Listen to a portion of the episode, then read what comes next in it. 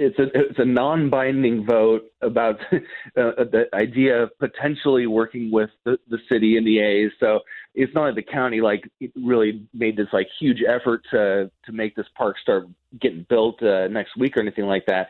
But yeah, I think the the Vegas uh, mayor and then the Nevada governor, as you mentioned, stating that they feel sort of like not only that they don't have any appetite to put public money into a ballpark, but also that they sort of feel like the A's are using them as what they I think the governors call a stalking horse.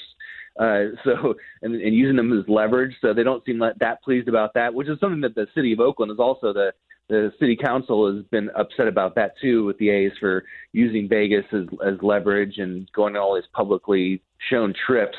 And so the but the county and the city is, there's still a lot of work to do, but at least they're interested. You know, they're they're not saying no. If the if the county voted no way, we're not going to be a part of this infrastructure financing deal, then the project probably would have been dead in the water right there.